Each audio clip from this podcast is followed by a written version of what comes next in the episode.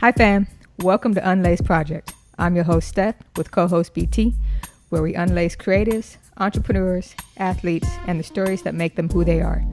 Be sure to subscribe, rate, and review on Apple Podcasts, and follow and like us on Spotify, or wherever you may listen to your favorite pods. We're here today with Anita DeFrance. She's an Olympic medalist, IOC vice president, and also serves on the IOC executive board. She's a lawyer, an author, a motivational speaker, and has inspired many in the community through LA84. And most importantly, she's my cousin. So we're very excited to have her today. Well, thank you for being here. I know that this is a crazy time for you. Mm-hmm. You just shared that you leave for Tokyo tomorrow. So we just thought you. It's so early on Wednesday morning. It ought to be tomorrow. So. Oh, we perfect timing then. Yeah. So I'm looking forward to it. I know the athletes have all been selected. Everyone knows who's on each team, and they probably have all been packing or packed already, and are very, very excited if they can sleep at all. Excited about what they're about to do. Yes. Yeah. Well, take us through your journey as an athlete to your position on the IOC a bit. Well, I am kind of the most unusual Olympian of all because I didn't have any organized sports until I got into college.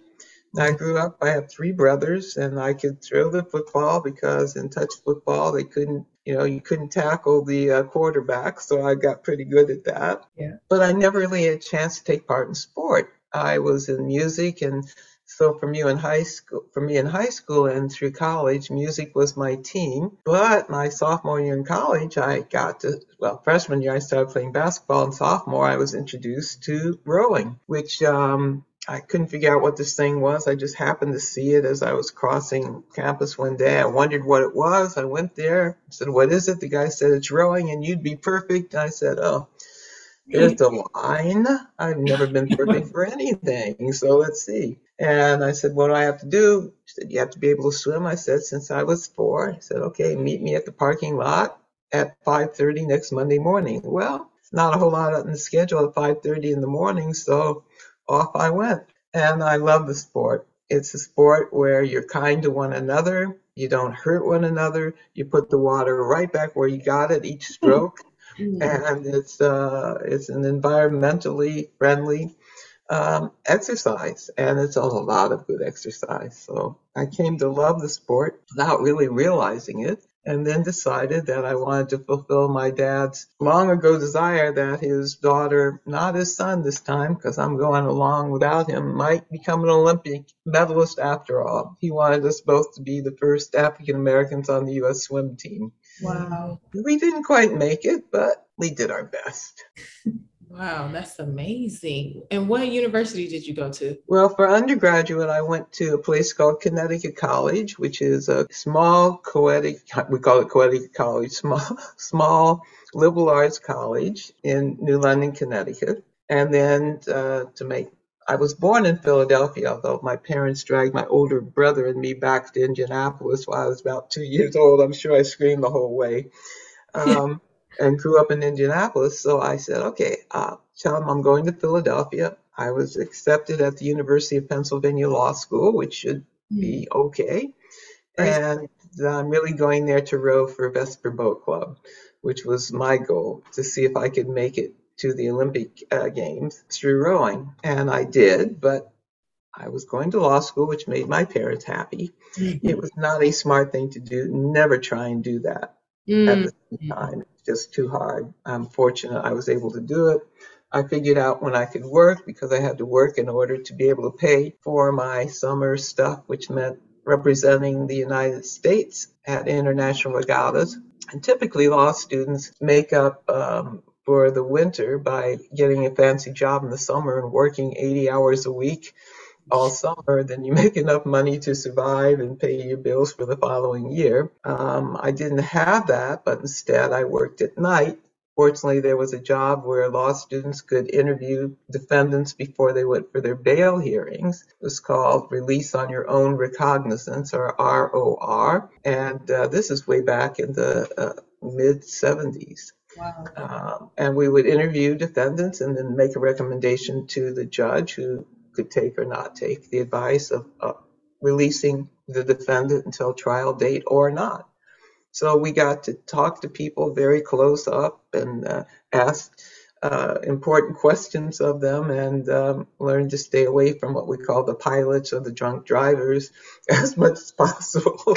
But being able to interact with people at a close level in a stressful situation was a really good way to learn about communicating with others. Yes, yes. Wow, that's awesome. So what made you decide practice, because it's a civil rights attorney, is that correct? Yes, well, I am the fourth generation DeFrance in this country who has been a part of working on behalf of civil rights.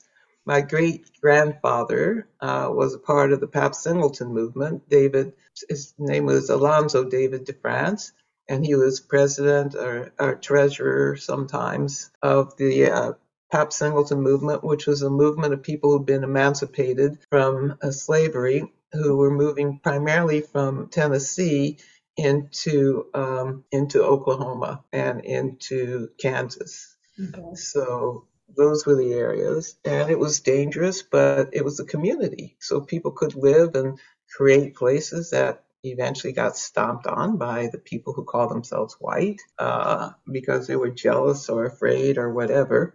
But it was very important to be able to create communities of freedom.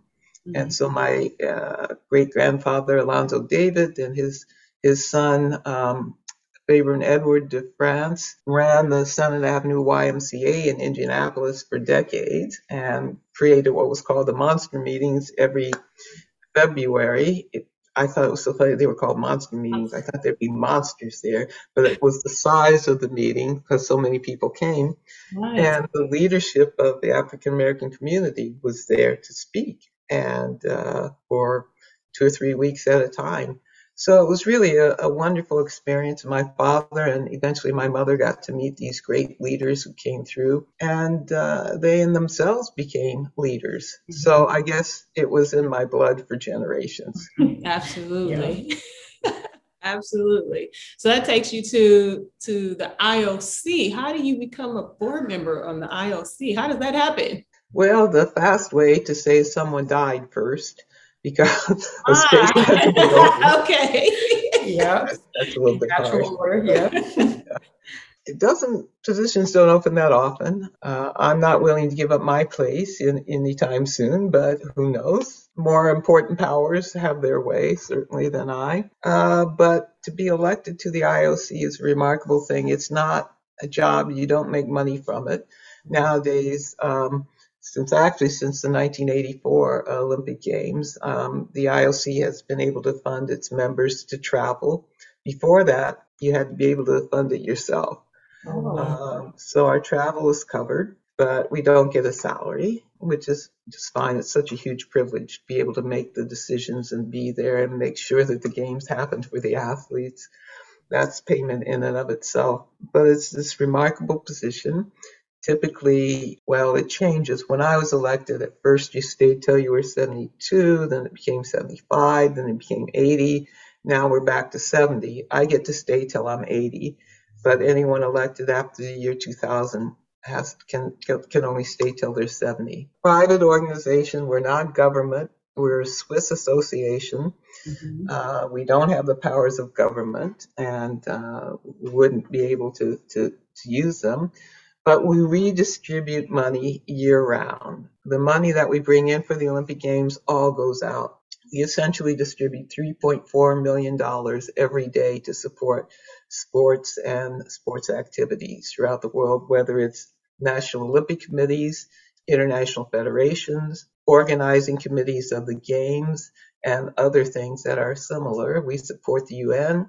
We have our own what we call the refugee team, okay. Men and women who are living in refugee situations and have been able to train to the level that they're eligible to compete at the Games, which is just a wonderful group of athletes. Yes. They'll come right after. The Greek athletes are always the first ones in, since that's when where the Games were originally created.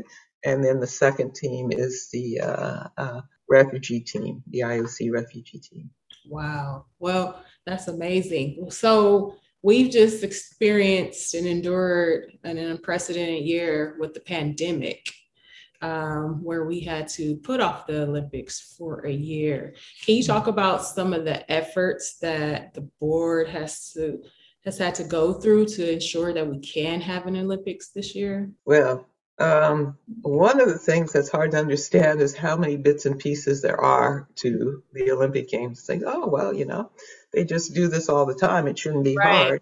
Right. But when you have, say, 10,500 athletes, plus 3,000 administrators, coaches, physicians, and others that come along with those 10,500 athletes. Unfortunately for Tokyo, not so much families or guests or visitors, because there will be none for those games.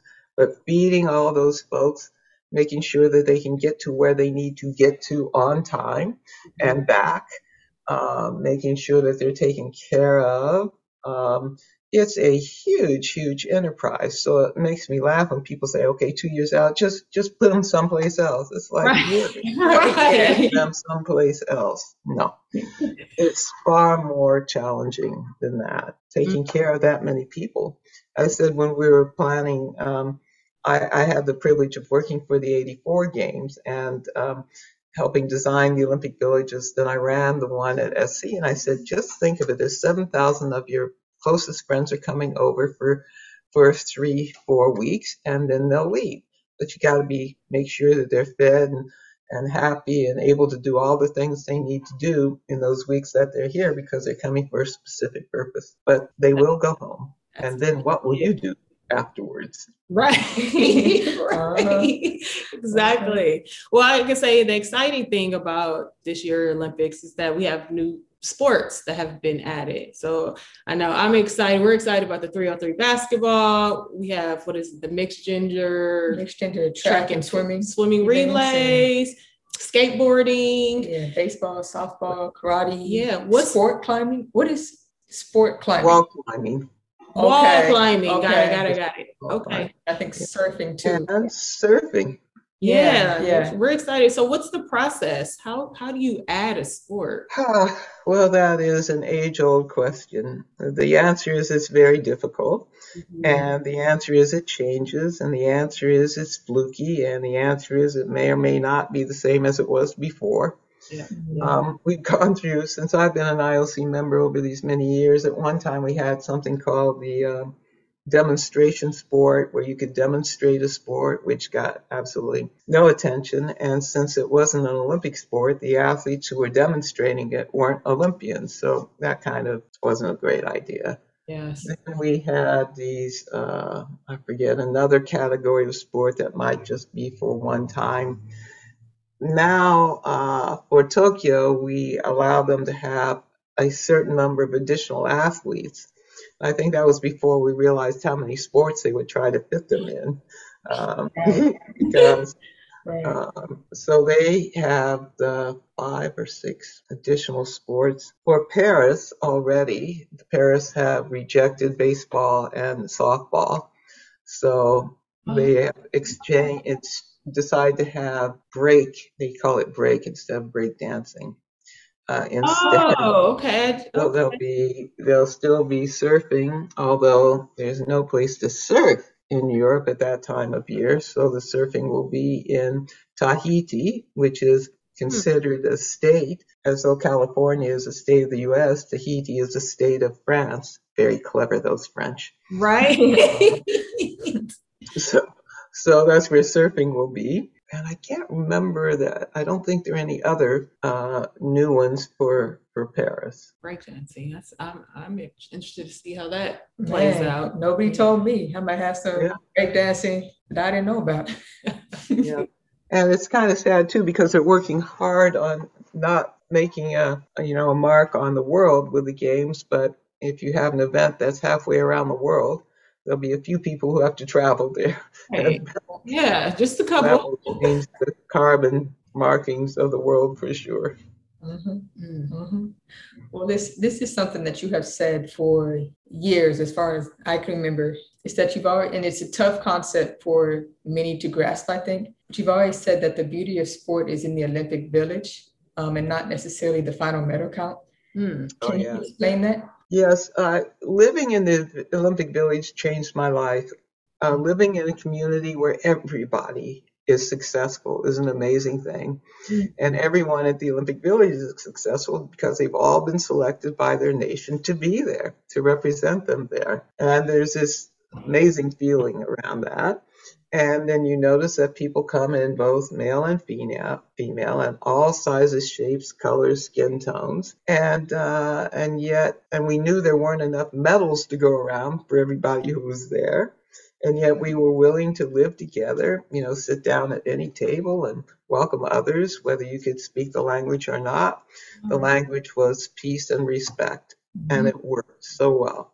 I came away from there saying, listen, if we can do this for 4 weeks, the weeks that the Olympic Village is open, then we can do it forever. So we've got to work on the forever and not just the 4 weeks. Now, of course, we have the Paralympic Games, which come a few days afterwards, which are 10 days of competition.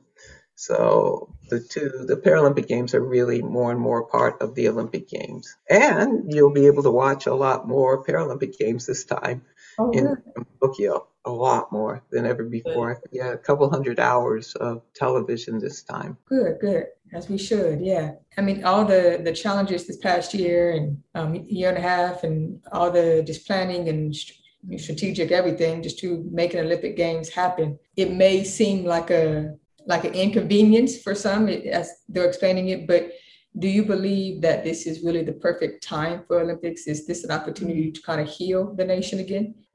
Having people come together has been fun to watch on TV. I think all of us have seen it. And even the few of us who've been able to be with friends again and family.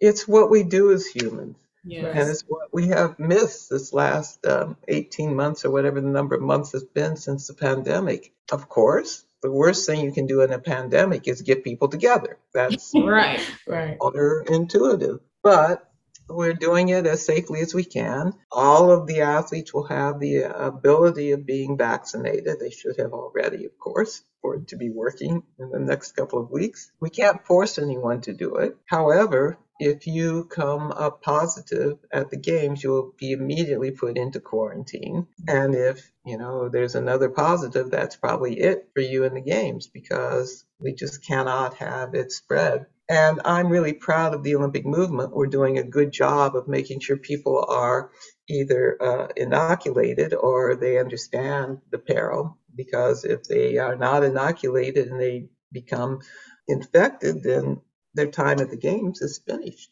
And so that's tough. I want to shout out to all those athletes who kept training this last year. Absolutely. I mean, absolutely. It's so hard. They made their plans. You don't plan. And then 6 months before the plans, let's just do it for another year. No worries.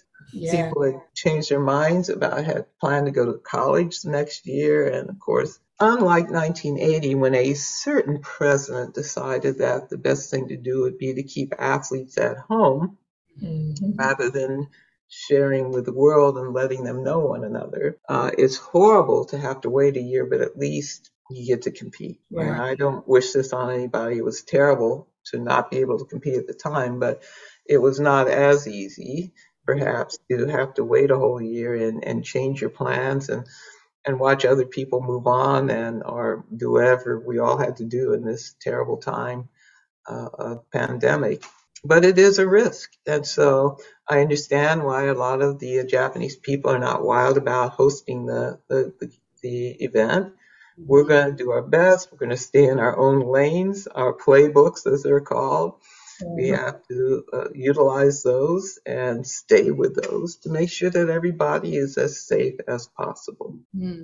Yeah, but still get the Olympic experience in a way, safely as possible. It's hard not to. Just when you're around, being with you athletes, I'm smiling a lot more than I normally do. Because there's something about the joy that comes from doing hard things and knowing how hard things are and appreciating people who develop the skills and the abilities to do these things well. So it's a joyous thing. It's going to be so different because the people there will have the joy, and then we'll rely on the various social communications to be able to share that joy with the rest of the world. Yeah, yes, yeah, absolutely. We need it, that's for sure. Oh, for sure, yes. Steph and I talk about this often, but women entering the men's sports realm, and we've seen it evolve over what I'll say like the last few years or so, where especially in the NBA you have women, was it Becky Hammond going out for a coaching position and whatnot. How is it important that our young aspiring female athletes see that representation? Gosh, I cannot say enough about the importance of women athletes being willing to stick in long enough to make changes. For a long time, women did not get a chance to compete. The changes, big changes from the year 1900 was the first time women were included on the program of the Olympic Games. In 1984, approximately maybe 12,000 women had competed in the Games in those 84 years. From 1988 till now, over 40,000 women have competed at Olympic Games. That is a huge number of women who are available. One thing I've learned about being a woman in this current world is that we tend to wait till we're asked. I mean, any of us could be president of anything, but we typically wait till someone says, hey, you want to think about being president? We need to do this, that, and the other. And somehow we got to get ourselves out of that notion that we have to be asked. I mean, I look at myself, and each time I was asked if I'd be willing to do something, I said yes. I said yes, probably too much, but that's how I got to where I am, because I was willing to say yes and do the work. We need to have more women understand it's all about saying yes and doing the work instead of waiting to be asked. Just say yes. This is not right. I mean, one of the things we had in my sport early on was we raced half the distance that the men did. Now, the guys decided, okay, how gosh, I mean, well, maybe half the rest we raced. What's the problem with that? All the coaches that only raced the 2,000, they didn't know the 1,000. So we were basically training for a 2,000 meter race and racing 1,000 because they didn't know. They'd never known what a 1,000-meter race would be like. So it only took us a couple of games. Now everybody races the same distance. Okay. We've done the same thing to the para rowers. By the way, Paralympics, the reason it's para means parallel to other sports. So the Paralympics are parallel sports to the Olympic sports. Okay. A lot of people don't know, so I just go ahead and answer the question. What the heck is parallel mean or para? Yes, please. Thought I'd share that information. Thank you. So why were we saying they could only race 1,000 when they do marathons? It's like, really? Right. We're going to put them on the water to 1,000? Why not have everybody have the start at the 2K and the finish at the 0? Right. And that we do, fortunately. But it seemed that people just don't want things to be critically thought through. Does it, and why does it make a difference? Well, it will take them longer to get down the course, and you plan for it. But they'll be racing each other as they come down the course, and they'll get better and better at it over time. Wow. So, but we have to think about things. We have to ask why things are the way they are and why they aren't different. Both why not. Now, how have you stayed motivated all this time? Because you're a trailblazer for us. You jumped through so we can have opportunity. Yeah, well, one thing I learned is it's really good to be the first, but it's much better to not be the last in everything. So I'm grateful that when I've been to some place, I'm not the last person like me holding that position, so that there'll be others as well. So it's good to be first. It's better not to be last. And so that keeps me going. If I'm going to take on a position, I got to be thinking, okay, who's going to be up next? And how can I make sure that she or he will be able to do the job that needs to be done? And I enjoy life. I enjoy seeing other people succeed. It's just a wonderful thing to see the smile on someone else's face because they finally gotten that thing to work that they've been working on for so long. Absolutely. In my life, I was blessed with, you know, just to have the ultimate example of what an athlete and a woman looks like. You know, if I just point that direction and watch you, but I can remember vividly as a young child, you coming to the house and showing me your Olympic medal. And I started sharing that I wanted to play basketball in high school and college. And you looked at me and said, you know, Steph, dream bigger than that. Mm. And at the time, you know, I'm little and I think bigger than what, you know, and, right. And I realized that, you know, that meant, you know, the world, you know, life, sport, you know, overseas, international. And that really just springboarded my passion to want to play overseas. And not really, I wanted to play in college, but it was bigger than just college. Yeah. That's a tough message to share with these athletes here today, because everything is, I got to go to Kentucky, I got to go to Duke, you know, Division I, you know, just how important and why is international sports something that all athletes should want to experience? Mm-hmm. You know, that's a wonderful question. Why should we care about international sports? We care because we should care about the world and all that the world has to offer us. We get so kind of settled in our own ways here in the U.S. And of course, the U.S. is very good at comfort and convenience. That's what we do extremely well. But we don't always understand that there's so much more available. And just learning from someone about how they manage to get through something can make a huge difference in your life that you might not think about. So sharing all that you've been given is the part that makes it wonderful. I mean, we're lucky in many respects to live where we live, and sport is a part of education. In other parts of the world, it's not. And you really have to be at the right place at the right time to get involved with sport. Although in other countries, sport clubs and sports beyond school is more available than it is here in the U.S. So there's always a trade-off, but if we learn from one another, we can figure out ways to provide for everybody.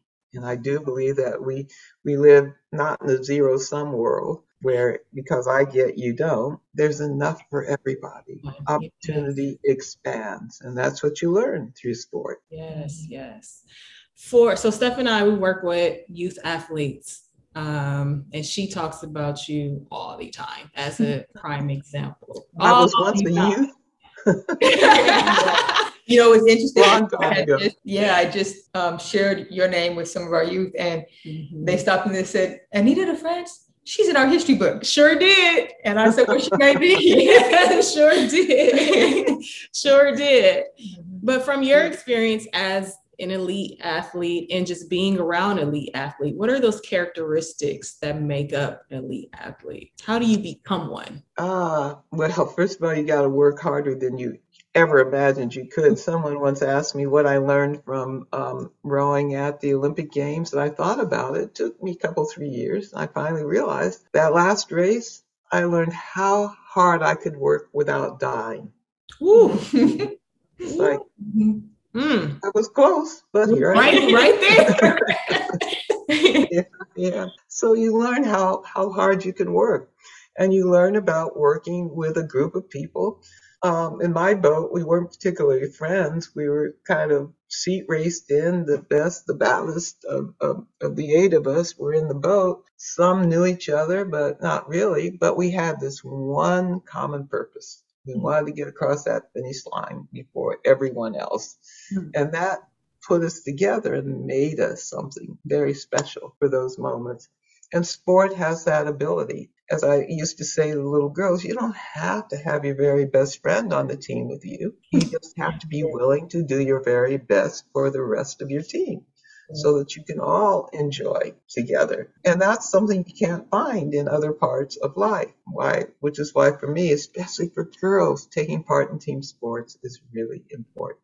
Absolutely. I was lucky that I had music, because otherwise I would have had nothing all the way till college to be a part of working with others. Mm. That's not there. No. Yeah. And even I think it's when I learned that you were at Connecticut College as a young kid, I assumed that was UConn, right? My whole life, I assumed. Mm. And I went through my, you know, just challenges and hurdles and whatnot through my collegiate years.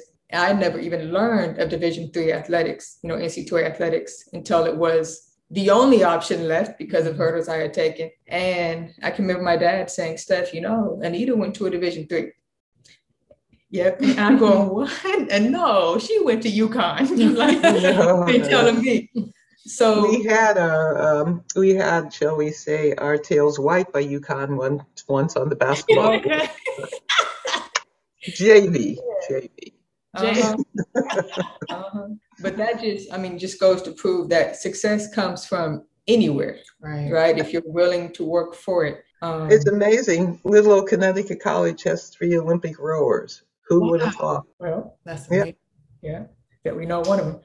And there may be more. There's 3 I know of so far. Well, do you have any life goal through sports that you haven't accomplished yet, that you're still working towards? Yeah, I want everybody to be free. I'm tired of people being enslaved. And there are 40 million people enslaved even as we speak. And that's way too many. 10 would be too many as far as I'm concerned. And part of that is the freedom that sports gives you. That's why I want kids to learn about sports, because they understand, again, that you can work with people who are not your very best friends to have a common goal. You can learn from one another about how to approach things, and you can learn to respect one another. And that's what we need. This world needs so much. One of the things that my mom taught me, and then I took to another level, is that we are one race, the human race. We are all the same, and yet each of us is unique. Even identical twins are not identical. Right. So this RACE word, except when it's talking about competition, shouldn't be used. It's been used to poison us since the latter part of the 16th century. It's been used to say that there's one group like this and another group like that. No, there's one group like us, period. One group. And we come in different skin tones and different appearances, but we're all the same, and we need to respect one another. So I guess I'd say to kids, ask for help. Number one, if something is confusing, ask for help. And number two, respect people. You know, the old do unto others as you would have done unto yourself was, my mother called it, the witch's creed. What goes around comes around. So pay attention to what you put out there, because it will come back. Absolutely. But know that, again, the most important thing is we're not here alone. So ask for help. Yes. That to me is the thing that people forget all the time. Ask for help. Ask for help. I love that. Love it. All right. Well, let's transition and unlace you. I'm being unlaced. Unlaced. Yeah, these shoes. Let's see what we got going. All right. So again, here at Unlace Project, after we've unlaced the story that makes you who you are, we like to pinpoint that back to a shoe that may represent your story and where you are today. So for you, we chose, it's the Jordan 3 times Spike Lee. And this is specific because, winning an Oscars, the Jordan 3 that was collaborated with Spike Lee represents excellence and dedication and hard work, just the ultimate gold standard. And that's the color most athletes want to strive for. So absolutely, that's your shoe right there. Oh, thank you. It's glorious. I love it. And thanks for tying it sort of almost all the way up. Right. We took that into consideration. Bravo. Beautiful. We thought that was perfect for you. Thank you. And you guys have been perfect for me too. Thank you so much for inviting me. Thank you for everything you've done. We talk about you often. We are uber excited whenever Steph gets a text from you. It's like, Anita, because we know how busy you are, and to take the time out means so much to us. It's a pleasure. It's a pleasure to know that you guys are around, because once I'm gone, I need you. I need you now. That's what we want to learn as much as we can, pull from you. Yeah, that's it. I mean, it's just a blessing to be a part of this family. So I absolutely want to do my part. So we're here. We're ready. Very good. Yeah. So for now, and maybe I'll get to see you at some point. Yeah, that needs to happen. That would be great. So safe travels. Thank you. I'm praying for you. Yeah. Wish you well out there. Arigato. That's right. we learned from our Japanese friends. That's all I remember. Thank you. All right. All right. And hopefully we come back with all the goals. Our team will do well for sure. No doubt. All right. Thank you so much. Thank you. Stay laced.